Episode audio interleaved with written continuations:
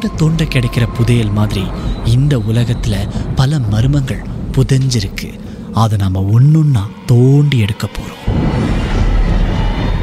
உங்களுடைய திகில் சம்பவங்களை எங்க கூட பகிர்ந்து கொள்ளுங்கன்னு சொல்லியிருந்தோம்.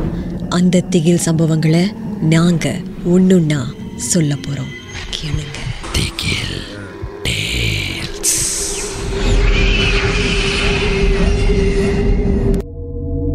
வழக்கமாக ராத்திரி வரைக்கும் படிக்கிறது எனக்கு ரொம்ப சகஜம். அதுவும் பள்ளியில் தான் நான் எப்போதுமே படிப்பேன். தோழி கூட படிக்கும்போது ஒரு நாள் அவங்க சொன்னாங்க எனக்கு தலை ரொம்ப வலிக்குது. சரி நான் முதல்ல கிளம்புறேன். நீயும் கொஞ்சம் சீக்கிரமாக கிளம்புறேன்னு சொல்லிட்டு அவங்க ஒரு மாலை நேரமே கிளம்பிட்டாங்க. நான் அங்கே இரவு வரைக்கும் இருந்தேன். பள்ளி மூடுற வரைக்கும் கேட் மூடுற வரைக்கும் அங்கே தான் இருந்தேன். பதினோரு மணி ஆயிட்டுங்க. பதினொன்றரை மணிக்கிட்ட ஆயிட்டு தூரத்தில் இருந்து என் பேரை யாரோ சொல்கிற மாதிரி எனக்கு கேட்டுச்சு. நான் நினச்சேன் அங்கே இருக்கிற பாதுகாவலராக தான் இருக்கும். கிளம்ப சொல்கிறாங்கன்னு போல. ஆனால் பாதுகாவலருக்கு என் பேர் எப்படி தெரியும்?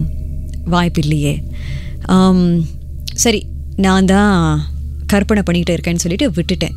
ரொம்ப சோர்வாக இருக்கிறோம். அதனால தான் என்னென்னமோ கேட்குதுன்னு சொல்லிட்டு நானும் அதை பற்றி பெருசாக யோசிக்கலை. விட்டுட்டேன். மீண்டும் ஒரு பத்து நிமிஷம் கழித்து என்னுடைய பெயரை வந்து ஒழித்தது யாராக இருக்கும்? இந்த மூணாவது மாடியில் நான் மட்டும் தானே இருக்கேன். இருட்டாக வேற இருக்கு. ஏன்னா அவங்க எப்போதுமே அந்த விளக்குகள்லாம் பத்து மணிலாம் அடிச்சிருவாங்க அடைச்சிருவாங்க. ஒரே ஒரு விளக்கு மட்டும் தான் திறந்திருக்கும். ரொம்ப தூரத்தில் இருக்கிற ஒரு விளக்கு. அதனால் எப்போதுமே நம்ம கொஞ்சம் சீக்கிரமாக கிளம்புறது தான் நல்லதுன்னு சொல்லுவாங்க ஆனால் எனக்கு பிரச்சனை இருக்காது. அந்த ஒரு இருட்டுலேயும் அந்த இயற்கையை ஒளி இருக்கிறதுனால படிப்பேன். ஆனால் எனக்கு ஏதோ சரிப்படலை.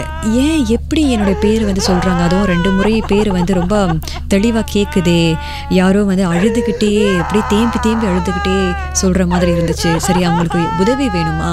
அது கழிப்பறை நோக்கி தான் அந்த சத்தம் வந்துச்சு. சரி நானும் கழிப்பறை நோக்கி போனேன். யாராவது மாட்டிக்கிட்டாங்களா? பாதுகாவலர் இந்த கழிப்பறை கதவை பூட்டிட்டாரா?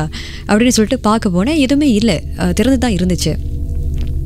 என்னால் திறக்க முடிஞ்சிச்சு. அதன் பிறகு உள்ளே போயிட்டோன்னே அந்த கதவு பூட்டப்பட்டுருச்சு ஆனால் நான் உள்ளே போயிட்டோன்னே எனக்கு பின்னால் இருந்த அந்த கதவு தானாக மூடிடுச்சு.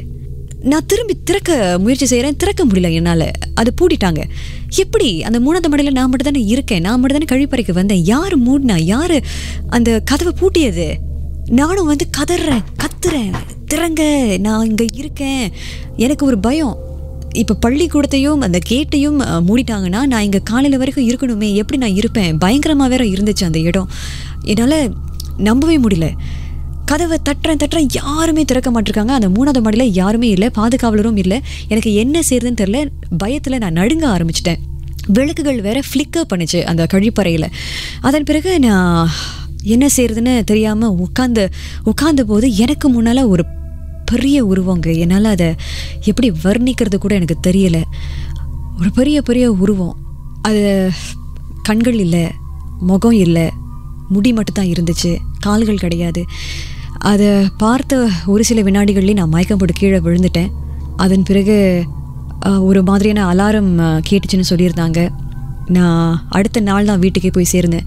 ஆனால் அதற்கு நடுவில் என்ன நடந்துச்சுன்னு எனக்கு தெரியாது. இது வரைக்கும் பாதுகாவலர்களுக்கும் தெரியாது இது எப்படி அந்த கதவை பூட்டப்பட்டுச்சுன்னு. ஏன்னா எப்போதுமே அவங்க அந்த கதவை பூட்ட மாட்டாங்கன்னு சொல்லியிருந்தாங்க. வாழ்நாள் முழுவதும் இதை நான் மறக்க மாட்டேன். இது கல்பனாவுடைய கதை.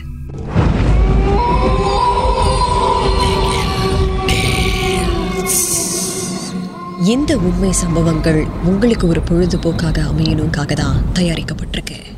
அப்படி இதை கேட்கும்போது உங்களுக்கு ரொம்ப பயமா இருந்துச்சுன்னா தொடர்ந்து மற்ற மற்ற பாகங்களை கேட்காதீங்க. திகில்